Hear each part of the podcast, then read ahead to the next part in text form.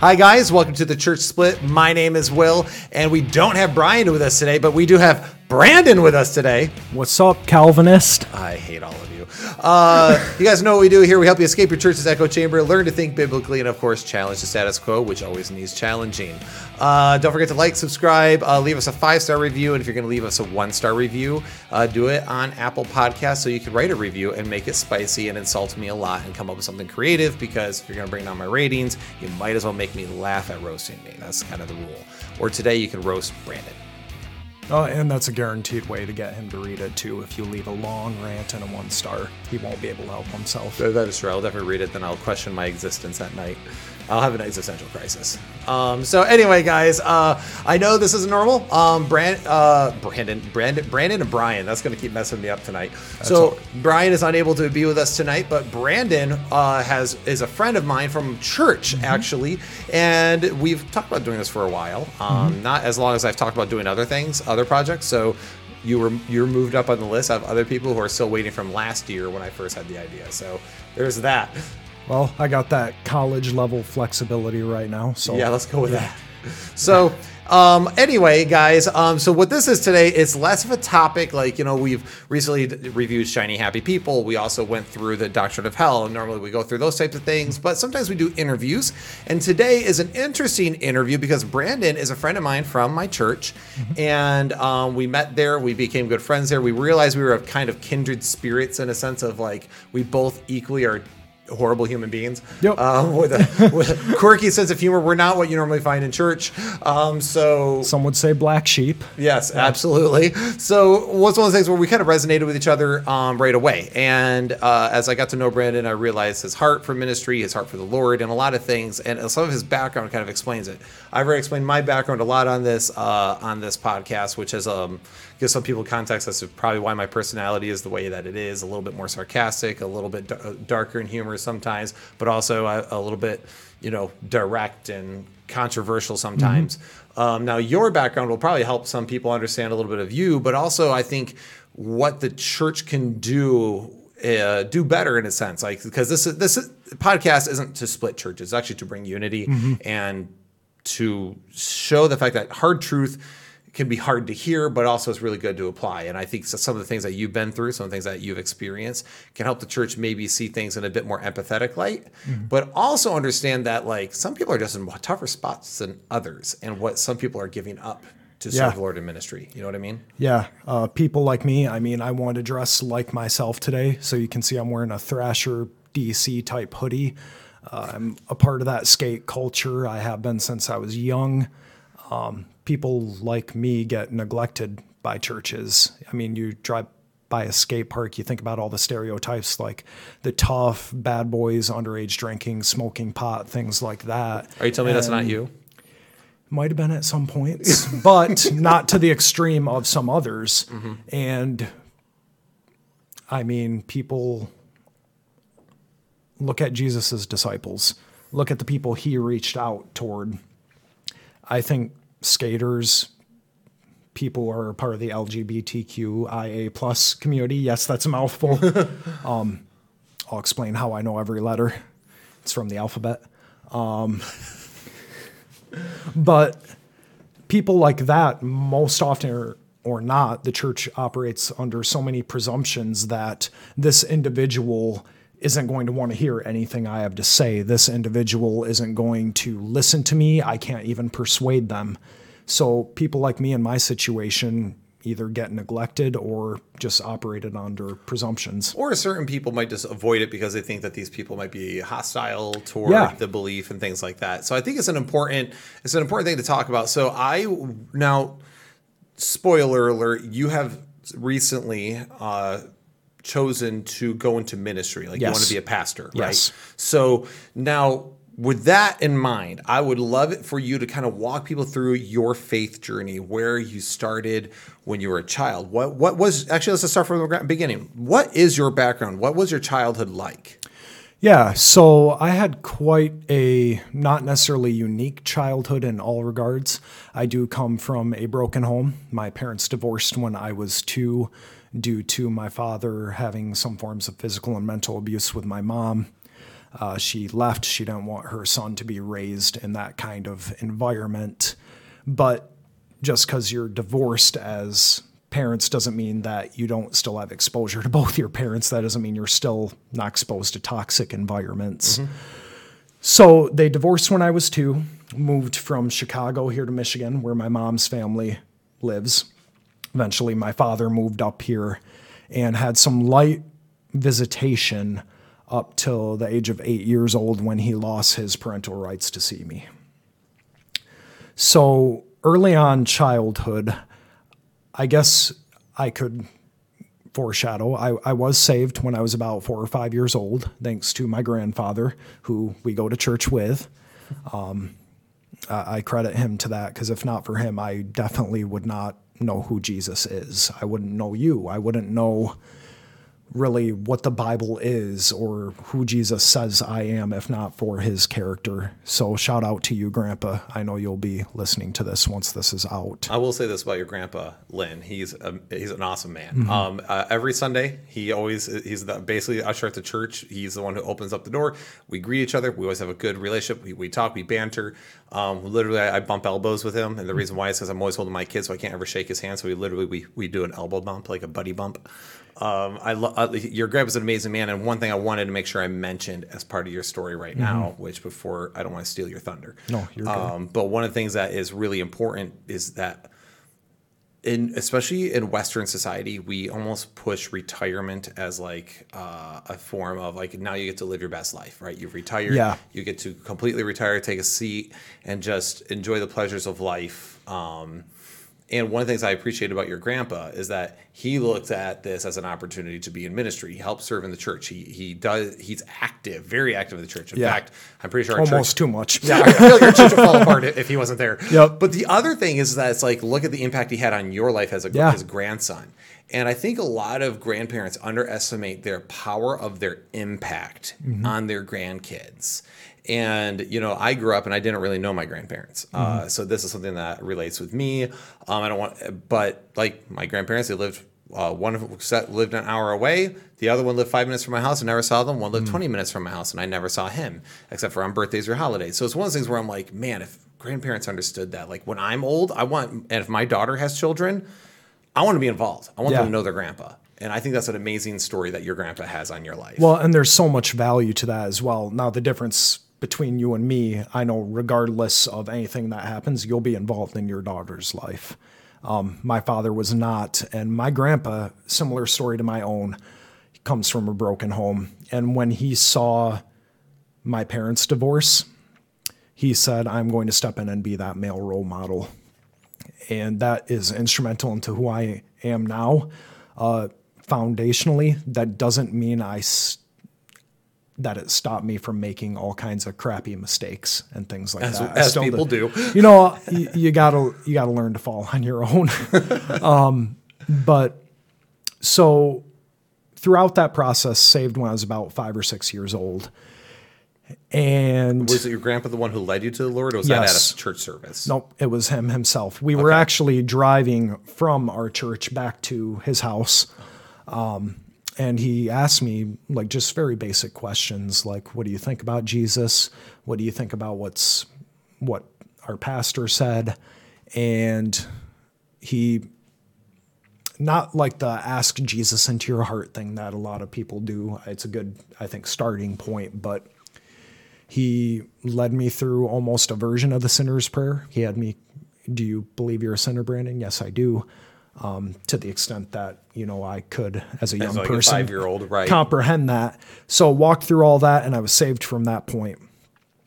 Now, here's the thing. Broken home. He is my grandfather. He is doing so much for me. Biblically, the father is the spiritual leader of a child. My father. His father should have been your dad. Yeah. Right. And my father, nothing. I don't know if he's saved or not. I've seen him as an adult now. For about 13 years of my life, I went without seeing him. We've never had that conversation. I think he might have grew up Lutheran. So to what extent that means to him, he might think he was dunked and that's all good. My mom. The holy dunk. Yeah, like Michael Jordan. But continue. So here's where my mom comes in. So my grandpa, biblical man, going to church every Sunday, serving actively in church, living out that Christ-like life. My mom, saved, but she faced so much difficulty in that post my parents' divorce. And my mom, apparently her entire life, she tells me, struggled with same-sex attraction. Mm. So about the time I would have been 8 years old, I remember her pulling me into her bedroom or whatever to just have a conversation. And because she had same-sex attraction, she always had different women that she'd be dating. And there was one in particular who she dated for a long time. And she asked me, "Brandon, do you know what a lesbian is?" And no joke, the first thing out of my mouth was, "Yeah, you're one, Mom." Which sounds like an insult in today's culture, but when you're growing up around something like that, you kind of make that connection initially. So I just intrinsically knew, I guess. And she's like, "Well, how do you know that?" I'm like, "Well, a lesbian is someone who likes girls, right? A girl who likes girls." And she says, "Yes." And I said, "Well, you've always had your significant other here." I'll keep their name anonymous, but you guys are together, right? My mom's like, "Yeah." I'm like, "Okay, cool, whatever." And then I went off and played with Legos or something like that. Because Legos is what every kid should be playing with. Yeah. 100%. Yep. I mean, you got one there. I do. You off camera, no one can tell, but there is a Star Wars Y-Wing and a Millennium Falcon off camera right on the corners of the table. Yeah, hopefully it shows you guys sometime. It is sick. I want to steal it. Anyway. Good luck. Brian will kill you. He's already named it and claimed it on that one. Oh, man. Anyway. We'll fist fight. Okay. He'll win. Yeah, I know. But my mom... that relationship eventually ended, and I saw her date other people throughout my life, always women. And in 2015, she married who is now her wife. I'll say that in legal terms, given that, we have our biblical beliefs. Yeah. I think that's a given probably for most people watching this podcast. So she has her wife, who I do love dearly. She is family to me, but their marriage is not biblical. Mm-hmm. So they've been married since 2015. That's about 8 years now, right? Yeah. Yep. You're mathing correctly. Yeah. I'm not a math major, but she initially, when I came out to her as a pastor, that was a pastor turntables. Right? I love bringing that up. Things turned, but we'll get to that point. That's just kind of the foreshadowing. So growing up with a mom who's a part of the LGBTQIA plus community, and yes, I do say every letter. I know people like to say things like the alphabet people and certain terms like, yeah, that'll get us to laugh. I get it. I don't do every letter and say that because I identify or agree with it. But for me, I say things like that as to build rapport, because the minute I start using certain rhetoric, that destroys relationships. Right. So I want to still keep that, because at the end of the day, that's my mom. I love her. And whether she's gay or not, she's made in the image of God. Right. Plain and simple. Right. Christ died for her, same as everyone else. Yep. So you want to show love, and you can't do that by always. You need to pick and choose what you're going to disagree with, and it's like, okay, I can at least say letters. I think is your mentality there, right? Yeah. Okay. And we all express our sexual sin differently. I would say that. I think I've read Leviticus 18, and I know we like to quote that as being like homosexuality is an abomination. Correct me if I'm wrong, Will. We can whip out a Bible if needed. But at the end of Leviticus 18, after it talks about all the sexual sins, it lists all of them preceding it as an abomination before God. Mm-hmm. So if you've committed adultery, if you've looked at someone lustfully, if you've coveted pornography, certain other forms of sex. Yeah. Let's skip it that way. Let's skip those. They're all listed as an abomination before God. So if you've sinned in a different sexual way than a gay person, I'm sorry, but God's looking at you the same way. Well, because sexuality is the difference is between like, what am I acting out? Right. So sexuality, it's like, okay, so if I fornicate, that's sinful. And if I commit homosexual acts, that's sinful. I love it the way I've heard it put before, which is God calls everyone to the same sexual standard. Yes. Which is one man, one woman, and one marriage for one life. That's the same. That's one sexual standard. So a straight person who wants to sleep with 16 people, well, guess what? That's not within God's permitted purview. Just like being in a homosexual relationship is not within God's purview. Mm-hmm. So we have to understand that sexual chasteness.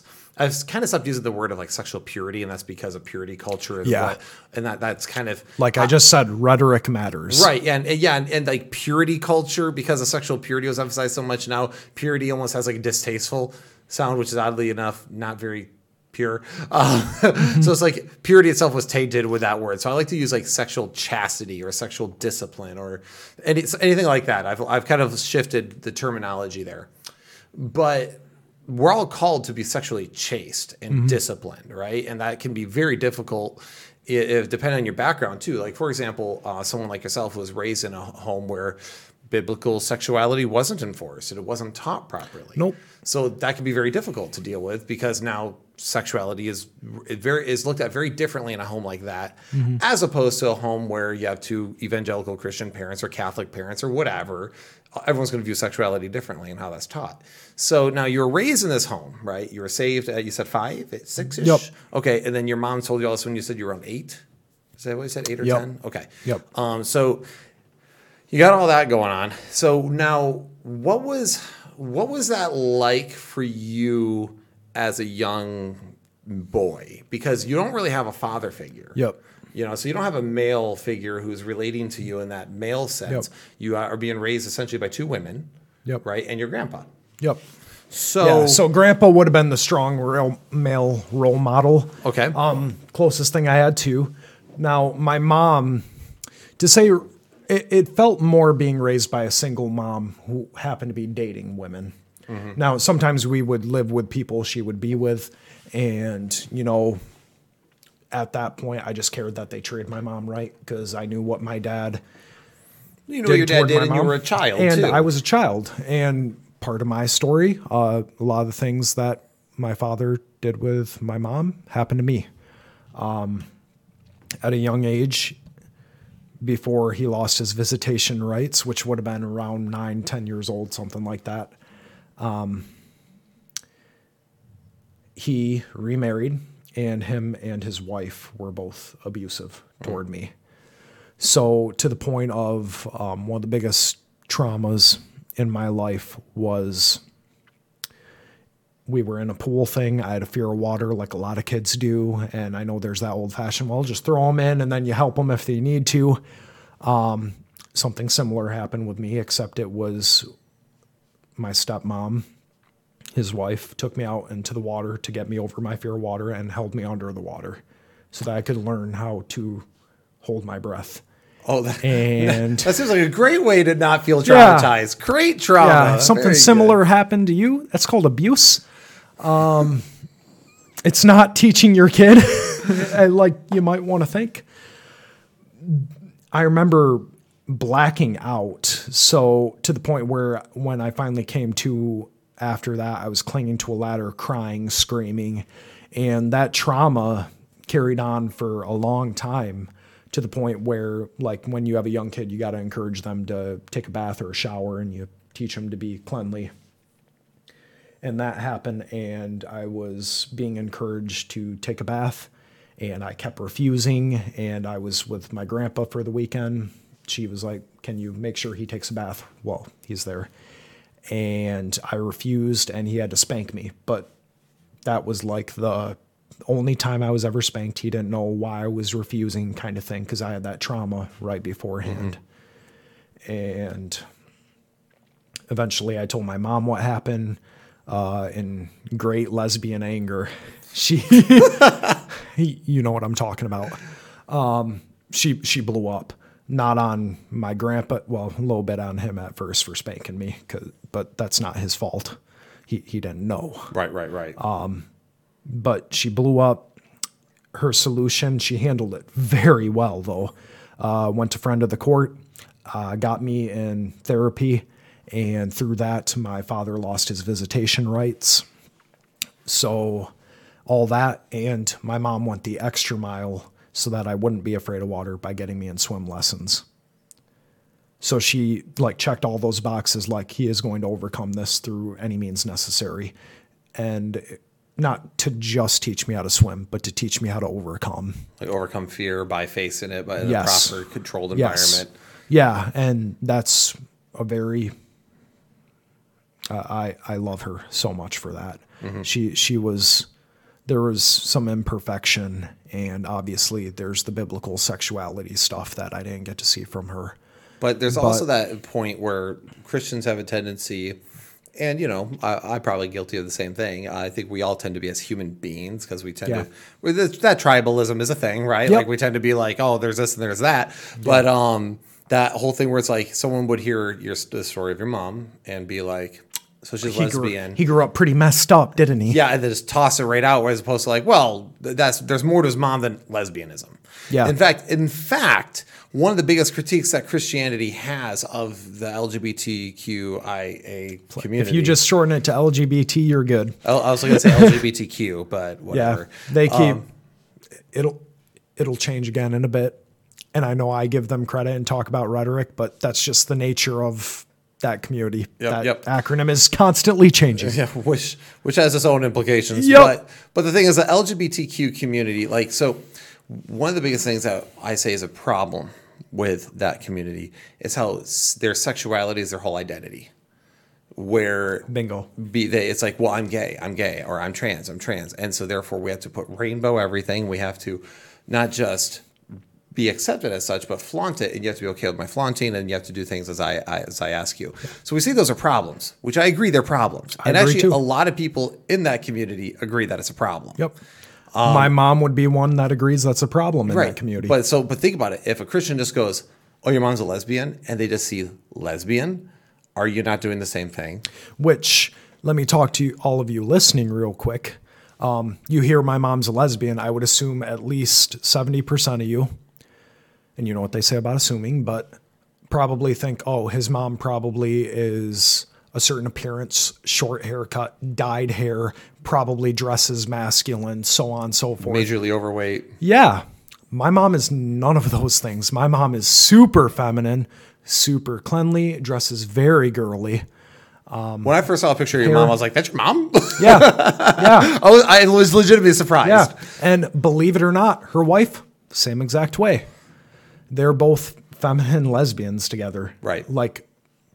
Very strange. But you operate under that presumption. As opposed to the stereotype, right? Yeah. So anyway, the point is here is because I know the thumbnail is going to portray this a very particular way that's going to make people go ah, but that's kind of the gotcha moment, right? If all you're seeing is lesbian, then you're kind of removing out the other parts of the human being, because if you don't want them to identify with just their sexuality and that become their whole identity, don't do the same thing. Don't do the same thing to them, right? So anyway, your mom, from what you've told me, has been in many ways a good mom, in the areas that she's had control over, yep. As far as controlling your abusive environment, things like that. Yep. And of course, there's some comings and goings, but that's the part of it. Like you said, we mean it's kind of a single motherhood thing. So yeah, maybe it wasn't an ideal home situation, but it also was. She also stepped in when she needed to. Yeah, and I never doubted that she loved me, right, and that she cared about me. And that she valued me. Right. So So now, what do you think as far as a man is concerned? Because you know you are you're a conservative Christian in many ways. That would be an accurate statement. Yep, you're a conservative Christian, which means you actually hold the very conservative values. Yep, including like you're a standard, like pretty standard complementarian. Like male's a leader, female is like his helpmeet, equal in value, different in role. Like you have a lot of those those belief systems, which I did not. For most of my life, which makes sense given that environment. There are some things stereotypes are safe for. Right. So now the thing is with that, do you think that has, in a sense, like hurt your masculinity, or at least you've had to reshape your masculinity to some degree? What was that like? Because there is a sexuality part there where it not necessarily is sexual in just the sexual act, but also in how we behave due to our sexuality, like as a man versus a woman, how a woman might conduct herself versus how a man might conduct himself. Do you think that set you at a disadvantage to some degree? Flesh that out a little bit for me. I would say there was a disadvantage there. We are meant to come from a male-female monogamous marriage household. And a lot of it, I'll say this though. There is some fear that gay parents make their kids gay. Not the case at all. My mom remembers me vividly. I remember it too, asking her or mentioning that I think certain females are attractive from a young age. There was nothing ever forced on me. Yet I was never really in touch with that masculine side of me until much later in life. Until about 16, I was very, very quiet, not outspoken. I would talk and whisper more often, and people would ask me to repeat myself a lot because they could not hear my voice. I was which also might have been a sign of the abuse that I had initially from a young age. Sexuality scared me, in all honesty. I was afraid. Okay. I was afraid to have sex because of hearing the trauma my mom went through. Part of my thought was, I don't want to ever make a woman feel uncomfortable, so I'm just not going to do anything, even though I have this attraction. So it was almost like shoving something down that I need. That's a good thing that you should, that's okay to pursue. Yeah. So I was almost uncomfortable with that end of it. Like how do women perceive me? Even though I saw the mistreatment of others and I knew I would learn from it, I kept repressing it. It was, this is something I can't do. Nope. And I was never big into the sports and stuff like that. I had my interest in skateboarding, basketball, things like that most young kids have, but I didn't really pursue it because I didn't feel like I fit this mold of what those athlete kids were like. I felt like an outcast, so I would never try out for the basketball team. Hence, skater kid. It's funny how skater kids are, right? Because you're like, oh, I don't fit in with the main group, so I fit in with this other main group. It's kind of funny how that works. Like skater boys are kind of that way. Yeah. Well, and they're very. Insert Avril Lavigne here. Yeah. Anyway. But that I felt accepted by that community, and eventually I became one of the, not just skaters, but the emo kids. I had the literal emo fringe covering one eye. Nice. That was my look. Wore all black all the time. I still wear a lot of black, but I was that kid because I felt uncomfortable in my own skin. I didn't like myself, things like that. And it wasn't a phase, Mom. It's not a phase. It's just who I am. Do you think that some of that was because of not having a father figure? Yes. Okay. So because you didn't have that sense of masculinity that gives you that confidence and strength that you might need, you had a lot of the nurturing side, which is important, right? Like it's important to have that nurturing side, but perhaps you didn't have enough of that masculine side to give you that self-confidence and strength that you need. Do you think? Yeah. Yeah. And I had grandpa there the whole time, but the influence of a grandfather is different than the influence of a father. One lives with you. Yeah. Yeah. Like that's a big difference, right? Yep. Like, yeah. So I would see him on weekends and he'd encourage me, try and play catch with me, things like that. And because I wasn't so used to it on a regular basis, I would not want to participate in that stuff. So given my circumstance with a single mom, single moms sometimes get frequent different jobs, move around a lot. And that was the case with my mom. We were trying to survive. And at 16 years old, I ended up moving in with my grandfather. And that is when the shift happened. This is to no fault of my mom or no blame toward her, but I needed that masculinity. And when I moved in with him, the shift completely happened. I felt more comfortable in my own skin slowly over time. I started actually going out of my way to hang out with friends because I had never done that before. I didn't know what that was like. It was hard for me to do. I could speak in a tone and volume where people could understand what I'm saying. And I credit that to that shift of having that masculine influence. And also just going out on your own a little bit, right? You're leaving your main comfort zone into a new one that can push people to do things that they normally wouldn't have done. So that's very cool. Am I allowed to ask what made you move in with your grandpa?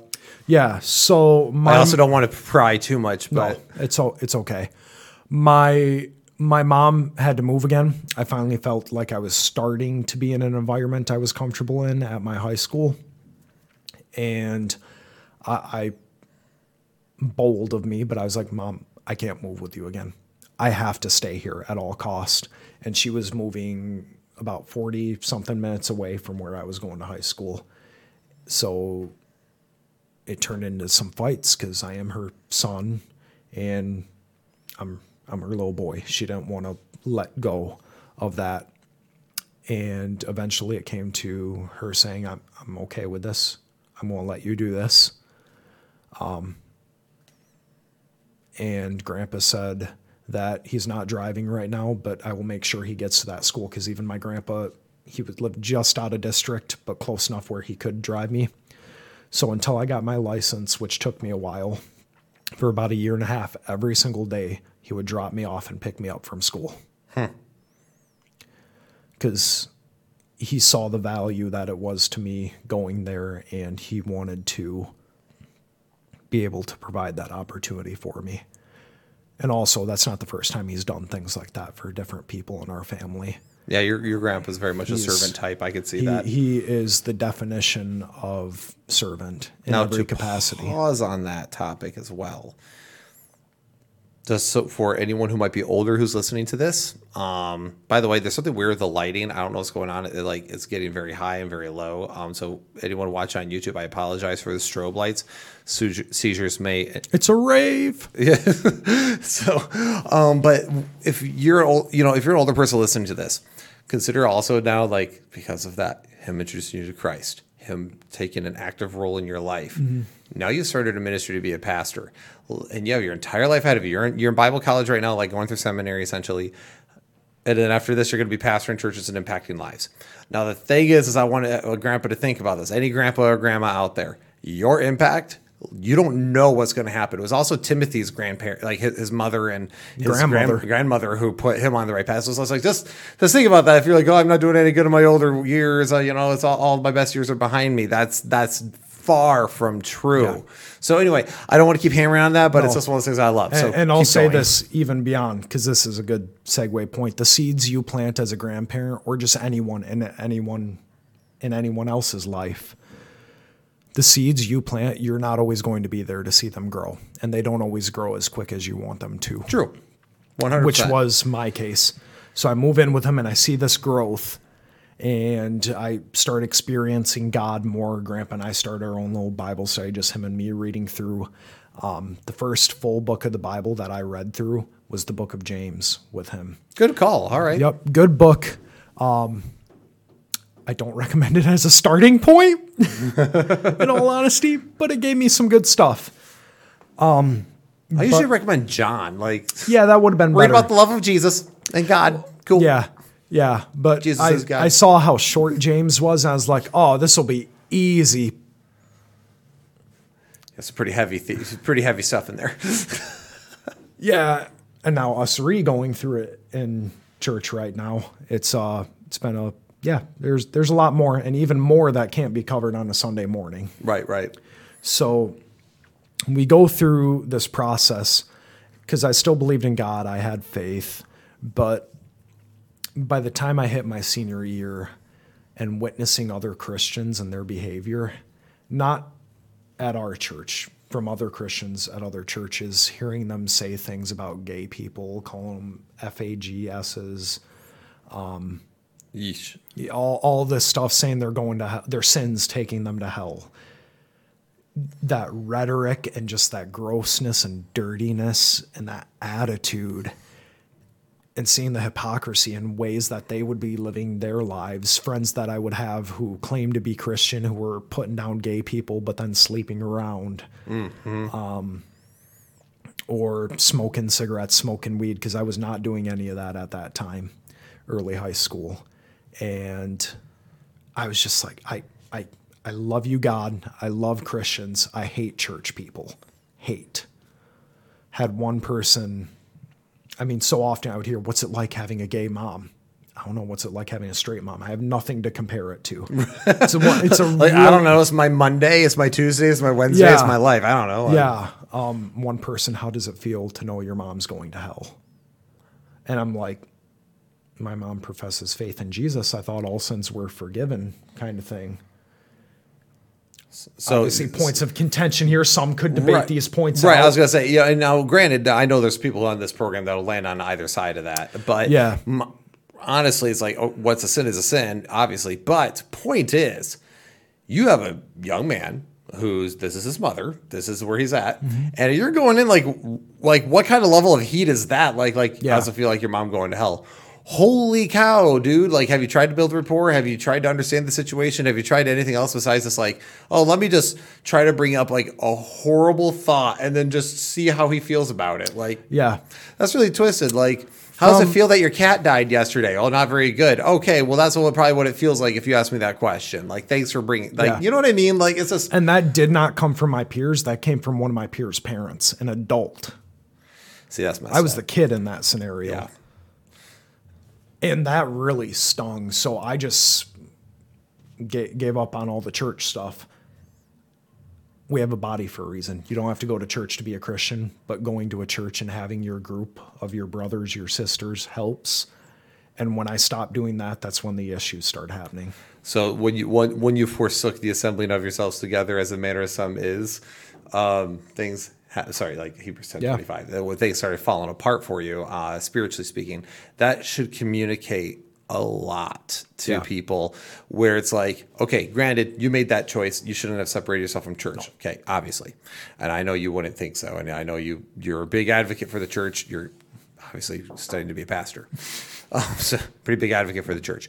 But the point is that the way someone responds to you on a young man who has less discernment, who is less knowledgeable of such things, who has less wisdom to be able to make those categorical differences where they need to be, that is just such a big turnoff. You just start looking at it all as bad. I know, because mine was like not quite in your situation, but similar enough to where I was like, ew, I hate church, because that's what pushed me away. Because I didn't have the wisdom nor the wherewithal to know the difference, right? Of the fact that, hey, you know what? Sometimes Christians can be really poopy, but the church is really good. But not all Christians are great. Just because your pastor, Braxton Hunter, the pastor of my seminary, the president of my seminary, he recently always said, got to put the plug in. Yeah, I do. But I got to get good grades, so I have to suck up. But but he said, like, he just recently like tweeted out, like, just because your pastor is a dirtbag doesn't mean Christianity isn't true, or just it doesn't mean that Christianity is false.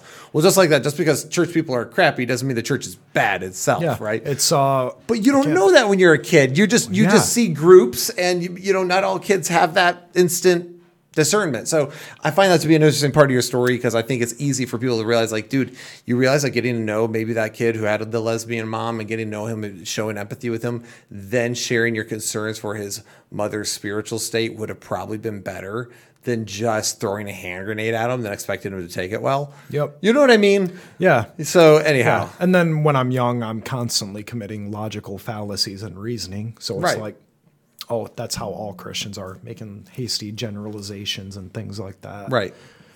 And that's the process I went through. So as I distanced from church, I started to get my value in other things, not who God said I was. And for me, that was dating. So women. And hey, same. And it started off slow. I would date and get my value from that, and we can do a whole psychoanalysis on, well, you're trying to be the father figure that you never had, so you're seeking out a mate to, right. Accurate. You can surmise the rest, I think, if you're listening. So I would go in one relationship. My first girlfriend in high school, I was still pretty innocent with. I didn't do anything besides like a kiss. She ended up cheating on me, and I was like, oh, crap, this sucks. So in my mind, it's like, okay, well, I have to be an even better boyfriend for the next, or so on and so forth. So I go through these cycles, and relationships would end either because I wouldn't have sex with them, I wouldn't smoke weed, I wouldn't like do underage drinking, because I still had the roots from my grandpa and what God says a good Christian does. I put myself under the law is what I did. I created my own form of legalism apart from the church. And it was, as long as I'm not doing these things, that means I'm right with God. As long as I'm not sinning. I mean, they're good indicators that you are obviously walking with God, of course, but also you're equating a couple, like, okay, these are the bad things that mean I'm not walking with God, but then it also means you can probably overlook these other sins hanging out on the back burner. That shit. Yeah, and I might have figured that out if I kept going to church. So fair play. So me making the decisions I made, I ended up having to just learn the hard way. It wasn't until I got to my senior year of high school where this all came to a head. So I was 18 at that time, dating a 21-year-old who I had met at a job I was working, and we were together for about a year, and all those boundaries came up again. And at first it started with underage drinking, and the boundary came up. Well, hey, we should do this. And I was 18. And I was like, I'm sick of people leaving me for not doing this stuff. There's no way it's that bad. So I started drinking. Didn't really do it too heavily at first with this person, even at all, but I would do it on occasion. There was one time where I did do it in excess, and I reaped what I sowed. Hangovers suck. Yeah. Oh, it was worse than that. So projectile. Nice. Kind of. Save me the gory details. I'm good. Yeah. Remind me to talk to you more about that later. Off air. That's not for you guys. That's for me to know. Yeah, right. So I crossed that boundary. So what's the next boundary? Well, throughout that process, everything that was going on in my life, I was struggling with depression, anxiety, and her kind of logic was, well, weed helps with anxiety. You should do that. Like the whole media likes to portray now. Right, right. Even though studies show that actually people who partake in it end up experiencing more after the effects wear off. But keep going. Yep. So I started smoking weed with her. And I wasn't doing it super regularly, but enough where I was like, I should not be doing this. I remember doing it and going to a state fair and me not being in touch with my masculine roots. I didn't know that at the state fair, the animals and the pins that were being auctioned off were being auctioned for slaughter. Oh, cool. Yeah, I did not know that. City boy ignorance. Yeah, not really a masculine thing. It's more of a geographical, cultural thing. So I'm high at a state fair. I find that out. I start bawling in the middle of a state fair. So you can tell I'm not batting 100. It's a funny story I have, but I'm not doing the best. All the country boys are like, oh, look at this city slicker. Yeah. Like, don't you notice what happens to animals? Do you like to eat your hamburger? Well, where do you think it comes from? Yep. So I have a panic attack in the state fair, high on weed. And after that, sex is just another boundary that's easy to cross. So I ended up giving in to that temptation. And eventually that relationship didn't work out. It became super problematic. That's a whole other story. But after all those lines were crossed, relationship ended, I dated other people. If the line was already crossed, why wouldn't I just keep crossing? I was going to say, it's actually one of those things I tell young people regularly, because they're like, you know, the sexual curiosity is there. It's like, well, if at least I experience it, then I'll know. Then it's it won't be as hard later to say no. I'm like, no, because it becomes increasingly easier to keep just crossing those lines that God created. That's like, no, that's supposed to be for this, but you can just keep. Because once you've done it once, oh, what's another time? What's another time? And now you're confident in it because you already know what you're doing, as opposed to scared. And it should be one of those things that two vulnerable people do on their wedding. Mm-hmm. But I know what you mean. It's like, so I tell people all the time, like, dude, once you cross that boundary the first time, it's so much harder to keep yourself chased properly. So keep going. It's just I want to add my tidbit, youth pastor bit in there. Yeah, and that stuff's important, and more young people need to hear that again. If I was going to church, maybe that would have clicked with me. Yeah, but the church is pretty bad at teaching about sexual practicality, but keep going. True. But I crossed that line, get into another relationship, cross that line again. And then in the last relationship I was in, it all came to a head. This would have been during COVID 2020. This person I was with for about a year. And there was so much going on at that point. So I might not have been living with my mom. She got a job out of state. So there was my one parent. She moved to a different state. I felt that disconnect. COVID, I could barely see people unless I was working. I was working retail at that time, but that's not the same. Couldn't see my friends. Couldn't see half my family, my mom. One of my closest mentors at that time when I was in college retired and moved out of state. And this was not Bible college, just so everyone's aware. This was community college. Yep. I was going to school for music at that time, but this man poured so much into my life, and he was gone. I was falling apart. And then toward the end of all this, the relationship I was in, we had a pregnancy scare. So she missed her period for 3 months. And we're pretty sure she's pregnant at this point. But the tests keep coming back negative. So we're like, well, what are we going to do? I said to her, well, how are you feeling about things? What's our next step? Do we move in together? Do we do so on and so forth? And the first words out of her mouth is, I want an abortion. Mm. Without hesitation. And I was like, okay, is this a discussion or is this what you're doing? Because in the Western world, especially in America today, we talk about reproductive rights, but really the only person with reproductive rights is the woman. So she can make a decision and the father has nothing that he can say about it, right?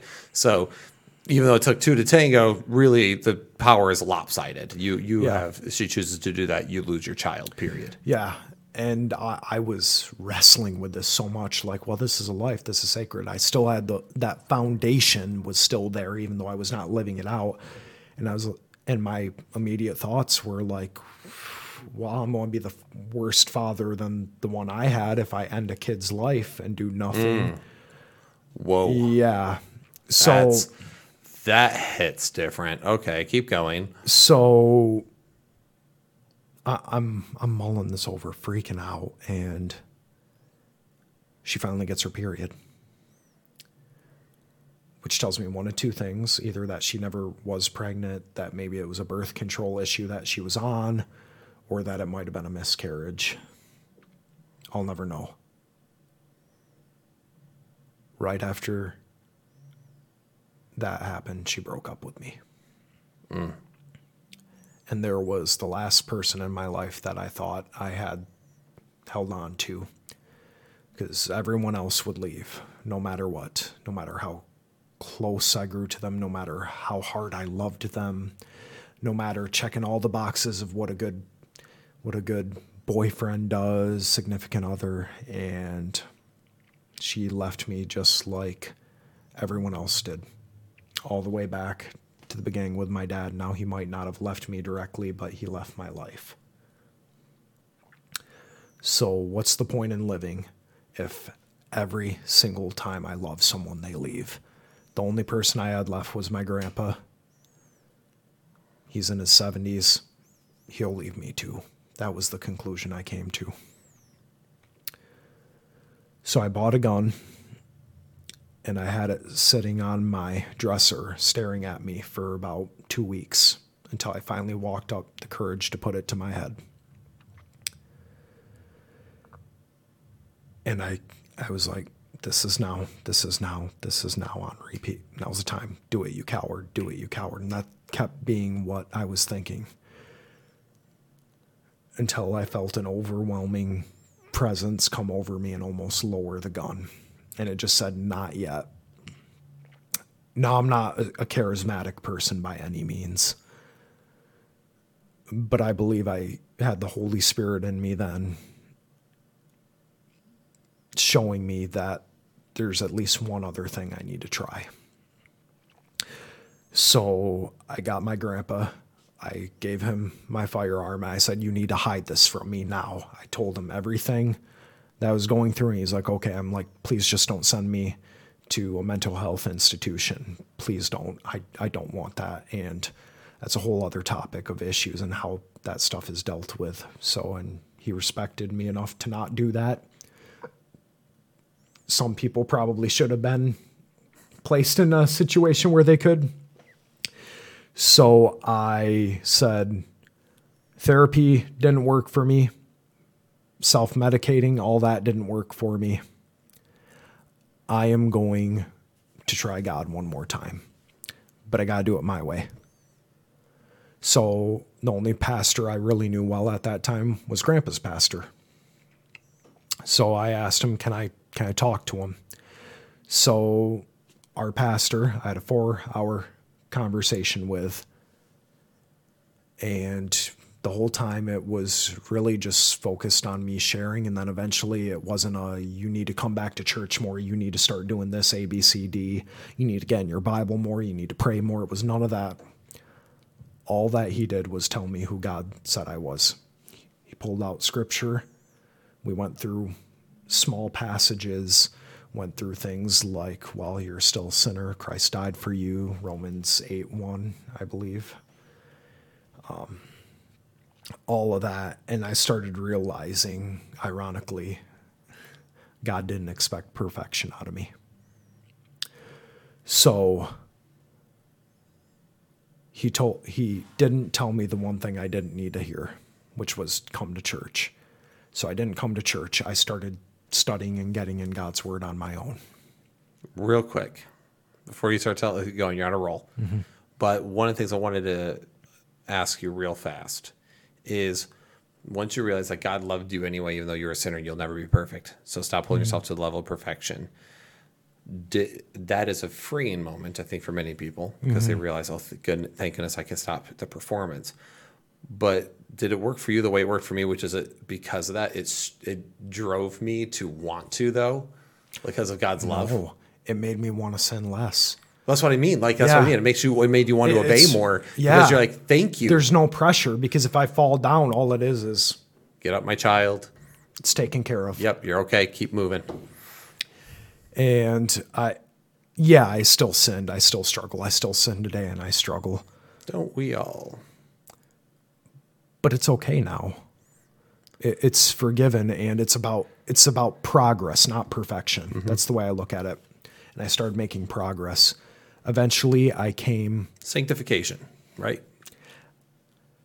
I came to our church, and I heard a testimony. I came on Easter.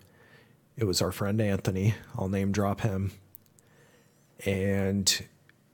testimony very similar to mine of these struggles of self-deprecation and hating yourself and realizing who you are. And that's all I needed to hear on a Sunday, was someone being real for once. So I started coming every Sunday. The invitation came to join the men's ministry team at our church, and I started attending that. I remember when Anthony gave that testimony on Sunday morning. So I joined the church during COVID, because I stepped down. I went on my sabbatical pre me, like retiring at door. I did that in 2020. Like the sabbatical, I was on my sabbatical when COVID hit the U.S. Oh wow!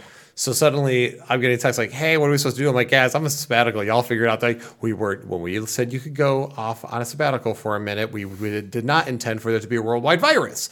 So anyway, this was kind of a funny thing. So anyway, when I stepped down a few months later as pastor, I switched to frontline, but because COVID is COVID and it was so weird for churches. I didn't know who was regular attenders, who were visiting attenders. Mm-hmm. I didn't know anything about the church members there. So it was so weird my first year there because I didn't know if you were new to the church. I didn't know if I had just met you because it's a bigger church than the church I was at. And it's mm-hmm. just, it was just such a weird time. So I remember when Anthony gave that and I didn't put two and two together until much later that was like the beginning of your strong spiritual journey. Yeah. So anyway, keep going. I apologize. Yeah, and I remember briefly after I'm in men's ministry about four months, and that's when I first got to know you was at a gathering, a men's gathering we had where we had small groups, and I shared what I was going through, and you shared part of what you've gone through, and I identified with that, and I was like, wow, more people are struggling. There are more real Christians out there than I thought. Mm-hmm. Like, people who are like me, who don't have all the boxes checked and figured out A, B, C, D. Yeah, I remember that because I went to that men's gathering, remember, 2020. Yeah. And I don't know many people in the church because 2020. Things are just weird. And also my wife and I had our kid in 2020. Oh, yeah. So I had this newborn. And so we always sat in the very back corner right by the double doors just in case the baby started having fussing or whatever, we could just slip out. So we didn't know a lot of people at the church. We knew Paula and Melina because they also had a baby. And so we were all in the back corner together. And we're in our little back row Baptist corner holders. And so when I was at this men's gathering, I remember like Pastor John would talk about people at the church all the time. And I only knew a few of them. And so I went and it was funny because he's like, all right, well, I'm going to have you do this. Well, I'm going to have you go in this group. And I was like, I literally know nobody in that group except for that guy who greets me at the door. I do know him. You know, that was your grandpa. That was it. Yep. So again, this little group, I'm like, oh, this is how the young dude here. And that was funny because like that was like one of my first introductions, even though I'd been going to the church for a while. At that point, I didn't really know anybody. Mm-hmm. So that was a funny way that we connected. So yeah, keep going. I apologize. Yeah, and that's when that started. And a couple months after, I remember us talking at church, and you mentioned a podcast. I'm like, oh, I'll check that out. That's about the time I started listening through the next couple of years. And it's like I got to know you more, and then I got to know you more at church. So relationship building there, and I'm going to church, and I start going there, and all these little things line up so perfectly. And I end up meeting who is now my fiance. I ended up meeting Megan throughout that process. Megan getting married on August 5th. Yes. Okay. Yep. And so excited. She's awesome. I love her so much. She's hilarious. If you end up listening to this, I love you, and you are the best person I know. I know you don't listen to podcasts too much, but I hope you tune in tonight, hon. Sorry, I had to put that. You're good. There. So love your future spouse less. Don't talk to her. Come on, man. You suck. Anyway, so I meet her. We start dating. Things get serious. I still struggle with certain sins, things like that, but I'm making progress. And then I go through what was basically my last year of studying music. And as much as I loved music and I was succeeding, I was given the opportunity to conduct in some of our choir concerts. Things Which, by like the that. Way, you were succeeding in music when you were not like inculcated in it as a kid. Like you had to really be a pathfinder. You had to carve your own path because you were not gifted in that area naturally. You weren't raised with it. Nope. You like jumped in the deep end in college. Like you had taken no music beforehand, right? Experience. Before college. No experience. Which most people have like a lot of music behind them before they go major in music. They kind of assume that when you start music programs. Yeah. So for you, I just wanted to give that background. Like as a musician, that like when you told me that, I was like, this guy is insane. Like you're nuts. Oh. Quite literally. Yeah, like crazy. So anyway. Well, I go to school for that, and because I'm like, I love music. Music heals. That's all you need to feel good till I found Jesus. But yeah, I didn't even know when you went to school for music that what you studied was classical music. I just thought, oh, you just learn what music is, so on and so forth, and anyone can be a musician. I was foolish. If you're thinking about going to school for music right now and you're listening, don't. As much as you love it, it is so hard. Obviously do it if you feel called to it, but don't. But just like ministry, you don't make a lot of money in it either. So consider where you're going. Consider where you're going. I get out of that because my last semester there, I started skipping my classes to read the Bible. I was taking out loans for college classes, skipping them to read the Bible. That is a stupid waste of money. That is a stupid waste of money. I still feel like a moron for that. I could have at least went to the classes and took them, but I skipped them to read the Bible. So I have a coffee shop that I would go to. I would start on a little bit of homework if I had it. And then slowly the laptop would just shut and the Bible would open. And I just started reading straight through the Pentateuch. That's a heavy read. Yeah. Well, I people would always share stories. I'm like, I barely know that. I know Adam and Eve and I know Moses because I've seen Prince of Egypt. So like this whole thing was like a really big growth experience for you. Yeah. So I get through the Pentateuch. I probably should have started with a gospel. That would have been smarter. But as you can see through my life story, I don't make smart decisions anyway. I'm on the Church Split podcast right now. Yeah, just truly foolish decisions. It's like, I have a glowing future in ministry. Bro, you're on my podcast. You're burned now for life. Yeah, I'll be labeled a heretic too by the end of this. Who cares? Jesus was labeled a heretic. I'm not saying I'm Jesus. Yeah. But what I am saying is, historically speaking, people might not like people who challenge the status quo of their day, but are right. Yeah. And Jesus tended to do that a lot. So I'll take that as validation. Yeah. Keep going. I would say your podcast mission is in line with Christ likeness. So hopefully. Yeah. I don't know if we're Christ like all the time. We're kind of snarky, but I do. Calvinists might disagree. Yeah. But progress is even more so. Even more so. Anyway. I poke fun at that. We're all brothers and sisters in Christ. Sidebar. But you do have a picture of Leighton Flowers on your mantle, so. Leighton, I hope you're listening. He's not. Trust me, he's not. He's too busy making his own 3-hour episodes. Trust me, he doesn't listen to anybody's. Yeah. Oh, homeboy Leighton. Anyway.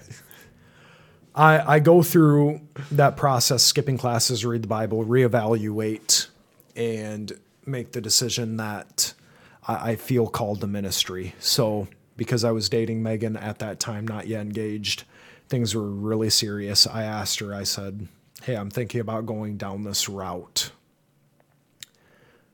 I know there's some implications here if I go down this route as far as our relationship goes. I want to know what your thoughts are. And she got the biggest smile on her face, and she said, I've been waiting for you to say that for months now. I was like, you've been waiting? Why? Why haven't you said you think I should drop out and go this direction instead? And she looked at me and she said, you had to be the one to say it. Some wisdom there. Yeah. I mean, there's a reason why God created male and female. Yeah. Us dudes, we're just thick in the skull. We are literal bricks. Even I'm an emotionally sensitive dude. I'm still a brick. We know. Trust me. Yeah. I mean, you've been listening to me for however long now. I hope you gathered that. Anyway, she says that. I talked to our pastor. He gets a big smile on his face, and he said, oh, you're in for a wild ride. Yep.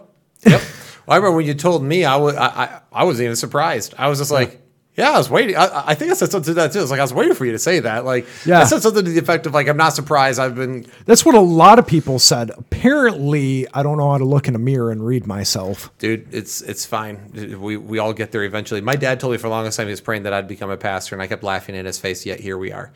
So, really, who gets the last laugh? Me or my dad? My dad wins. Right. My dad wins. Much to my chagrin. Dang. Anyway, keep going. So I go through that. I go to college now, not yet seminary. just going to a Christian university for my 4-year degree in biblical studies. My plan now, I think I want to go where you're going. Trinity for the win. Because I've looked at other seminaries, and you just want that because Leighton is a professor there. That's all you. That's the shout out Leighton. But I want to go there for one reason. For online education, it'll be easy as I start a family and things like that. Not easy. It'll be more functional, right, in my day-to-day life. And I mean, I look at the degrees that are offered, and I'm impressed by the staff there and their podcasts, their content, all that stuff. So that's where I'm looking, but I digress. So I'm going down this path now. I feel like I have to condense everything because I grew up without this stuff, but I feel called to ministry. I love people. I feel called to being a pastor for all that entails, the preaching, the relationship building, the counseling. I want people to have that foundation that I did not have. Well, also, you've seen what the gospel, what a relationship with Christ does. You've seen how it changes lives. Yeah. You've experienced that life change. Same thing for me. You already know my story. Mm-hmm. It changed my life to the point where I cannot think about my life without thinking ministry being somewhere in it, because I know what it was like to be alone, and I knew what it was like to not have the love of Christ and that in my life. And I want to keep introducing people to him. So I get it. Like it's that same like fire that burns in both of us, I think. So. Which brings everything full circle. I want people to be at a better starting point than I was, and I want my family to have a better starting point than I had, which brings me now to my mom. She's a part of a community that has so much disdain with the church. She claims the name of Jesus, but she doesn't go to church. I haven't seen her pray. I like to think she believes, but you can judge a tree by its fruit. So that's my passion. That's why I care about apologetics. That's why stuff like this matters. I have to live out this stuff with her. A couple months ago, I remember having that call with you when she first found out I was going to be a pastor. She was nervous, then she was happy because she thought I was going to preach the gospel of love and acceptance. And then she finally asked the hard question that I knew would come up at some point. Will you marry gay people when you're a pastor? And I took a weak approach at first. I was avoiding the question, kind of. I said, well, I'm not really becoming a pastor to marry people. I don't care about doing that too much, which is true. That's not the main reason I'm becoming a pastor. I think marriage is an awesome thing, but I care much more about the other stuff. That's my passion. Trust me when I say officiating weddings isn't all that's cracked up to be. Keep going. Yeah. That's not my favorite. Well, and now planning a wedding, too, it's stressful. So she asked me that. And then she gets a little more direct. She says, let me ask you this. If me and my wife weren't married and I asked you to marry us, would you? And then the verse that immediately popped into my mind was, you need to hate your mother, hate your father. You need to love me more. That whole concept. And I know that doesn't mean literally hate. Right, mate. Prefer less or whatever. Prefer God more. So I said a quick prayer in my head in the 5 seconds of silence. I said, God, I choose you. And I told my mom, no, I would not. And she was hurt. She didn't yell or curse or anything like that. We debated it out for a bit. I obviously have more of a scriptural foundation because I'm active in the word. So I was able to quote and use that. And I used that conversation as an opportunity to yet again share the gospel with her throughout that process. And we came out of it good. While she disagrees with me, she says, I disagree with your reasoning. My reasoning's biblical. I don't get how you disagree with something that you don't act. Anyway, I choose God still. And I view this as an opportunity to minister to my mom by letting my life be a living testimony and sacrifice to God. So when she's in town and I see her, She has a gay bar she likes to go to, and I go with her there. Mostly because I'm her chauffeur, and she wants to see her friends. So I'm like, okay, I'll bring you there. I'll go there with you. So I, a straight male studying to be a pastor, will go into a gay bar. And I go there with my mom. And every single time I'm in there, since this journey started, I've had an opportunity to share the gospel with someone in that bar. I don't know what they've done with it, but the last time I was in there was about 2 months ago. And I shared it with this guy who grew up in the church, and he still believes in God. He still professes Jesus. But he said, I'm gay, and this is something I'm always going to struggle with, and this is the only way I feel okay, is if I'm still participating in it. And those are the things that break my heart. So for anyone listening, when you choose to distance yourself from sinners, you got to do what you need to do for yourself. But if you are the stronger brother that Paul talks about, and you're willing to expose yourself to those things, it's not just an opportunity, but I think you are obligated. If not you, then who? They are made in the image of God, just like every single other person on this planet, whether they sin differently than you or not. If you have that family member who you don't want to talk to because they struggle with same-sex attraction, how would you feel if Jesus didn't want to talk to you because of any sin that you dealt with? Yeah, I mean, when you think about it too, it's like, because what's always says, like, well, this part thing's always going to be a part of me, so. It's that whole, like, well, double-minded man is unstable in all his ways, which is why we're always told, die to self. Mm-hmm. Die to self. I am crucified with Christ, nevertheless I live. It's that constant killing of your flesh so that you might live in the spirit. And that is a hard thing. I mean, and so that's, like, with people in this community, you know, like, well, I know I only feel right if I do this. But, I mean, think about anyone's secret sin or whatever it is. A lot of people are like, well, God, I'll give you everything, but this one thing I can't give up. Yep. Well, then are you truly living with the Lord? As these are good. These are questions. I mean, people, theologians wrestle this sort of thing, right? Like, can someone profess faith while still living this lifestyle? Are they saved at all? Were they never saved to begin with? Are they saved but just backslidden? There's like a lot of debate, and I'm not here to answer that debate today. Yeah. My point is that so at least hear it and go, wow, you know, maybe I should reach out to those people. I know there's people in my life who are homosexual or same-sex attraction or whatever, and people have wanted me to completely cut off contact with them, but I have refused to because I'm like, no, there's still a chance for the gospel of Christ to win here. And well, at what point do you draw that line?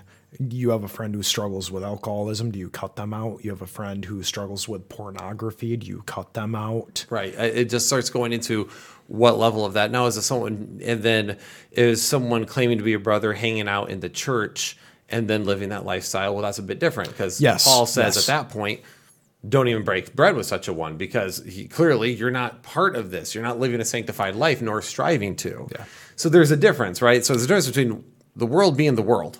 Mm-hmm. Versus the church wanting the world in it, mm-hmm. And being not just part of it, like not just in it, but of it, right? There's a bit of a difference there. So proper context. Now, one thing I really quickly wanted to hit on before we wrap up was one of the things I thought was interesting because, so of course, I got to know you early on in the church there when Anthony shared his story and you related there. But one of the things I found really interesting, and I think it shows how in many ways opposites attract as far as our friendship is concerned, even though you and I have similar, like we both have similar broken backgrounds, but we both have different personality types. Yes. I tend to be very type A and direct. And you tend to, and I tend to be very like heartless, and many people accuse me of. My wife says I'm a robot all the time, and you're very emotive and you're very empathetic.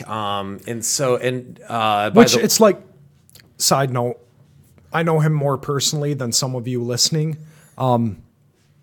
people can come off that way. You might come off that way to some. I know for a fact you have emotion. Oh, for sure. It's just you process it differently than other people. Right, right. I put in like a logic, like I process it through like bullet points essentially. Yeah, that doesn't make him emotionless. It just means God designed him differently than you, so he processes differently than you. Well, I think what was funny was that, so I teach my unapologetic class I taught at the church. So I'm going through arguments for God, arguments for the New Testament, different beliefs, pro-life apologetics. I did all these different things, and which is funny because that is a very direct medium for teaching and preaching in the church, and is very much like, this is right, this is wrong, let me explain fallacious thinking. And it was funny when I thought you started attending said class. Mm-hmm. And it was funny because there was a few times you were just like, not a fan of how he said that. Loved the content. Presentation was a little, The presentation was questionable. Welcome to the story of my life. Everyone was like, you wild kid, but keep going. Or shut up. But one of the things I thought was interesting as well, because you, and this goes to show where apologetics comes in. Someone like in your situation, in your home environment, what you were raised in with your mom, where you're constantly having to teeter this whole, I'm trying to honor my mother, mm-hmm. but I'm also trying not to be okay with a sinful lifestyle. I'm also trying to be a light for the gospel. It's a lot to balance. If you haven't had a parent that is in immorality, trust me, I say you're lucky, because once that happens, it really puts you in a spot where you're going, okay, I'm trying to balance this out. Where's the line?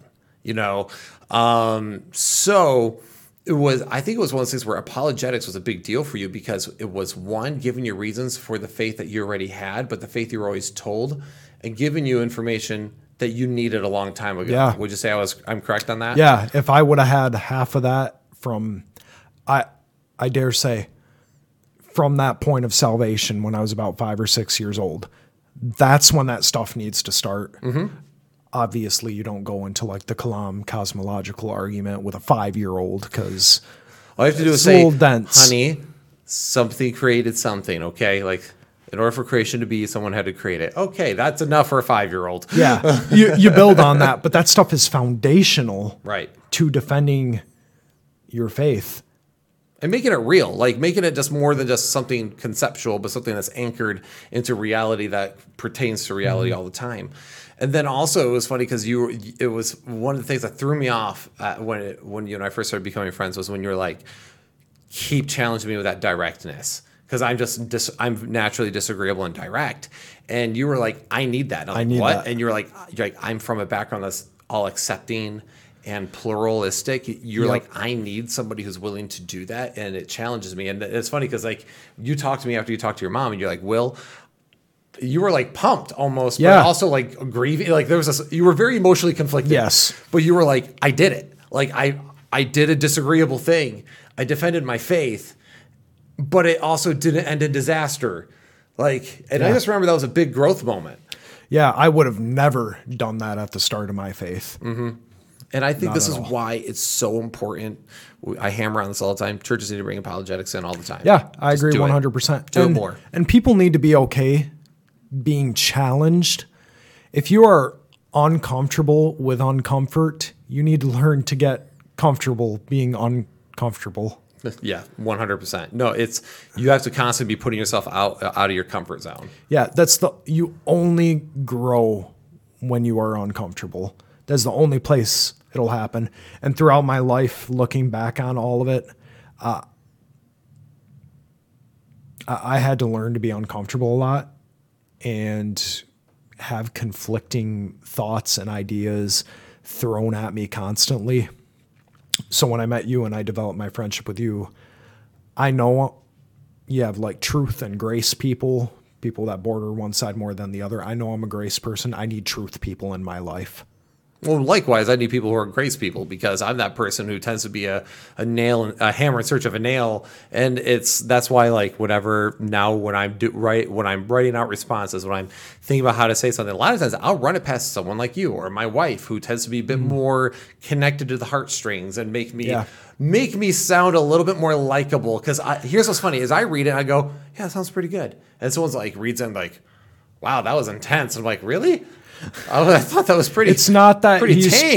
It's not that Will's trying to be mean. It's just he's very direct. So it took me a little bit to figure that out. And I think that's where that balance comes in of understanding where the body is needed, because we need both sides of that to be understand how to properly balance each other. Yes. Certain people are naturally balanced by nature, and I hate those people because I'm very jealous of people who can do that. But most people are not. Most people have a tendency one way or the other. Yep. And I think it is helpful to have that. So with that being said, you as Christians who are listening or watching this right now, push yourself out of your comfort zone a little bit. Mm-hmm. Understand that not everyone's story is like yours, and it can be hard to figure out how to walk the Christian life a little bit when you're put in some of those situations. Mm-hmm. So yeah, is there anything you would like to close out with? Any final thoughts? Apologetics matters. A lot. That's real. Yeah. If I had some of these foundations and these defenses from an early age, and a good body surrounding me, it would have made all the difference. I firmly believe the same thing about my story too. What you say to others matters, especially as a Christian. You are under a lens. We are under lenses constantly. The world is watching, and that might sound scary, but you chose this life, unless you're a Calvinist.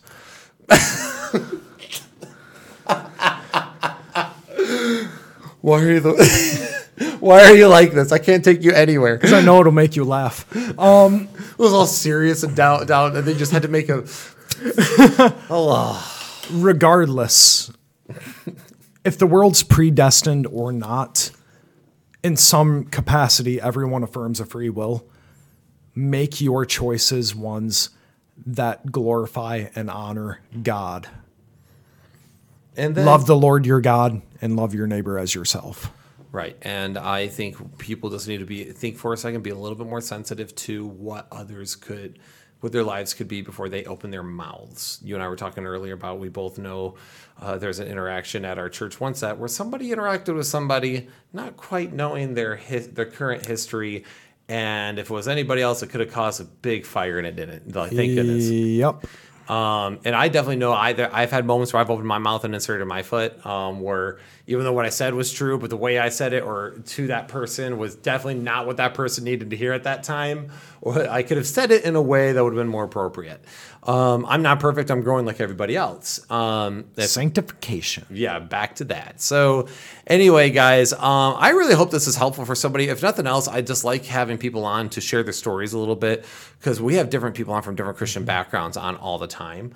And it's interesting to hear different people's perspectives on their stories, because man, we are so vastly different from one another. Our backgrounds can be different. They shape us differently. And it's funny because we all come to Christ for different reasons, but yet it always has the same result, a feeling of acceptance, of meaning, of purpose, of hope. And it has a lot of the same results. It's just the way people get there can be a bit different depending on what your background is. We've had a lot of people on from fundamentalist backgrounds. We've had people on from pop evangelical backgrounds. Mm-hmm. And then we've had people like you who are from a very liberal progressive background.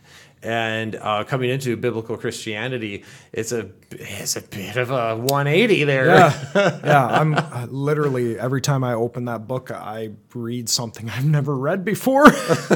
Which is why you're in Bible college, right? Yeah, I love it. You had mentioned a few times you feel like you're so far behind the eight ball compared to all your peers, because all of them were raised in church, some or Christian schools, or homeschooled by Christian parents and all this stuff. And then there's Brandon, who's like, I'm just trying to make sure I understand Jesus. Yeah, I'm just trying to barely keep up right now. But I think the healthy part of that is I question things a lot more than a lot of those people. Yeah, you don't just take things hook, line, and sinker. Yeah, you start seeing where the biases are, even in theology. You go, wait, I don't think that says that as clearly as you think. Yes, I do that a lot, almost too much. You're less instantiated. Where it's starting to start issues, but that's okay. Yeah, that. Those are some of my favorite moments, was when you'd swing by sometimes on a Tuesday night or something. I remember. Yeah, you just open up your textbook and be like, look at this trash. You're like, it completely denies this theory of atonement and says it's invalid. But I've heard your argument for it. Although, and I've also read some Irenaeus who literally said that same thing within the first very beginnings of the church. So anyway, but anyhow, that's another story for another time. My hobby horse is the Atonement. Anyone who knows me knows that at this point. But anyway, so guys, let us know what you think down below in the comments of what you think about Brandon's story. Maybe you guys have had similar family members or situations that you've had to wrestle with. What are some ways that you have found solutions to that? What are some ways that you have found effective to reach some of these people for Christ? And what are some of the biggest growth areas in your faith? Those are some of the stories I want to see below in the comment section. Like, what are those big 180 moments that happened to you? Because you've had a few, and you just mentioned 2020, bro. That was like 3 years ago, and that a lot of this turning point happened. So what's some of yours? And otherwise, thank Brandon for being on. Brandon, we appreciate you coming on. Maybe we'll have Thanks you on for having me. Further on as guest. As a guest would be fun. As you grow in your journey as a upcoming pastor, as someone who is passionate about the Lord, someone who I know is truly loving and really truly embraces people, but also challenges them in the gospel. It's one of the things I've appreciated about you. You're very much like, I accept you as you are, but I also expect you to change once you are introduced to Jesus. Mm-hmm. It's a neat thing that you have that I think it's a perspective not a lot of Christians always have, but one you do, and it's because of your background. And I think if people understand your history a bit more, they'd understand that about you. But just in general, I think it's an important ministry, what you're doing. I know you have a real heart for the LGBTQ community because of your own background. You really want to reach them for the cause of Christ. And, it's amazing how some of those things where like Satan may have used to deceive somebody and push them a certain way, how God can take that very thing and flip it around and use it for his own glory. And Christus Victor. Yeah. Stomping out evil and bringing in the light of the gospel. And I think that your story can help share that. So anyway, if you guys haven't already, like and sub to The Church Split. Maybe one day Brandon will start his own podcast. But until then, you guys are just going to stay tuned. So anyway, guys, take care. And God bless.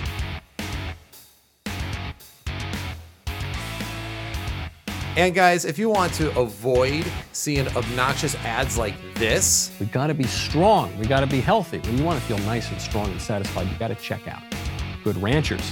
Right now, go to goodranchers.com, use promo code Knowles. Or that. We also want to thank Free Life Soap, because I don't know about y'all, but I got a new shipment of soap in. I did. Yes, sir. And it was great. Or this.